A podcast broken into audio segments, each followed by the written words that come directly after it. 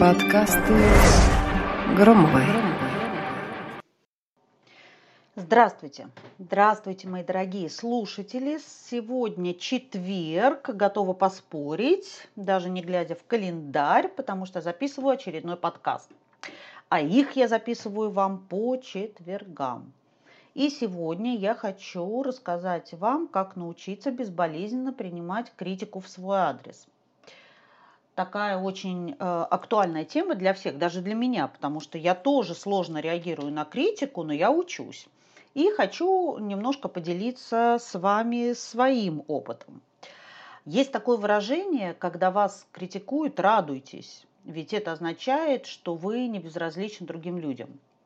Вот я полностью солидарна с этим выражением, потому что на самом деле так и есть мы думаем о других людях достаточно редко, да и то в том случае, если они сумели нас как-то заинтересовать. Но согласитесь, что про серого невзрачного человека мы можем думать только о том, как он серый и невзрачный, а уж тратить свои ресурсы и и время, и силы, и энергию на то, чтобы его обсуждать, про него рассказывать, его критиковать, наблюдать за его жизнью, ну, мы точно не будем. Но исключением служат только близкие родственники и наши влюбленности. Помнить об этом и есть первое правило безболезненной реакции на критику. Нас критикуют только те, кто искренне в нас заинтересован. Заинтересован в любом варианте, в любом. А нас даже не то, что не интересуют люди в положительном или отрицательном ключе а, человек, а, который о нас думает – вернее, о котором мы думаем, это важно просто в том ключе, что этот человек готов посвящать э, нам свои мысли, свое время. Вы представляете, какой это дар? Он думает о нас, обсуждает нас и завидует нам. Или, правда, э, ну, что-то с ним происходит, когда он в одном поле с нами. Дальше, а, проанализировав критику на соответствие действительности, что делает уверенный в себе человек? Он поблагодарит критикана за внимание к своей персоне, но поступит так, как сам считает нужным. Я еще не в таком дзене, да, чтобы улыбаясь говорить спасибо а, и поступать, как считаю нужным, но с некоторыми людьми я этого дзена уже достигла. Ну, например, со свекровью. Я правда научилась принимать от нее критику. Ну, например, если вам сказали, что цвет вашей помады похож на морковные клоунские щеки и совсем вам не идет, то можно просто посмеяться и ответить, что так и было задумано для настроения. А, но если вы действительно накосячили, то стоит извиниться и исправить свои ошибки. Если это, например, какие-то рабочие моменты. Как бы больно ни было признать, что вы накосячили. Но тут немножко другая история. Тут э, должна быть присвоена та часть, в которой вы даете себе право э, косячить. Если же вы такой сверхидеальный человек, который не имеет права косячить, конечно, вам будет сложно извиниться и признать свои ошибки. А критику, как и комплименты, нужно учиться принимать, правда. Мы все не роботы, можем уставать, ошибаться и чего-то не знать. Важно понять, что это нормально, нормально впадать в депрессию или агрессию от малейшего замечания или тем более портить себе целый день э, и портить себе настроение на целый день, ну, точно не стоит. И еще, э, знаете, мне сейчас в голову пришла такая мысль, прям захотелось поделиться. Не думайте плохо о тех, о ком вообще можно не думать. Вот, от, отличный такой девиз, надо повесить себе э, на двери э, спальни при выходе из нее в мир.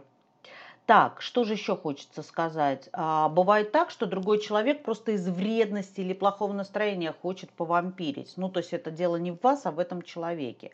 А, то есть кинуть какашкой и наслаждаться потом зрелищем, как вы будете от нее отбиваться. Здесь, э, ну, правда, а, не стоит цель помочь вам исправить какую-то ошибку или недостаток, а стоит цель именно задеть за живое, вызвать отрицательные эмоции, либо решить какую-то свою проблему таким образом. А, тут могу порекомендовать только вспомнить о своем здравомыслии. Что такое в данном случае здравомыслие? Это умение отличить конструктивную критику от неконструктивной. То есть, если вам скажут, что кольцо в вашем носу смотрится ужасно, э, ну, можно же повеселиться, потому что в вашем носу нет никакого кольца. Да? То есть э, то, по такому же принципу, зачем принимать близко к сердцу другие вещи, которые не имеют к вам никакого отношения. А, ну, если вы знаете за собой, что вы очень пунктуальный человек, и вдруг вам возвращает, что таких непунктуальных людей, как вы, еще поискать надо, можно, конечно, впасть в депрессию по этому поводу и бегать всем доказывать, какой вы пунктуальный, а можно просто улыбнуться, повеселиться даже и ну, искренне сказать, что э, как я рада, что Э, занимаю твои мысли и время, тебе больше нечем заняться, кроме как исследовать э, уровень моей пунктуальности. И правда, скорее нужно работать со своей самооценкой, чрезмерным перфекционизмом, самовлюбленностью, боязнью высказать свое личное мнение, чем с критикой со стороны. А, потому что когда вот это все перечисленное мной будет проработано э, и присвоено, тогда автоматически критика просто перестает вас задевать и пугать. И в этом, правда, нет ничего невозможного. Говорю по собственному опыту. Я сама в терапии прорабатывала и прорабатываю все, что связано э, с рефлексией по поводу самооценки, перфекционизмом, нарциссическими какими-то проявлениями, а, ну и так далее. Вот, обнимаю вас всех, кому тактильные контакты не притят. Вот, жму лапу тем, кому притят.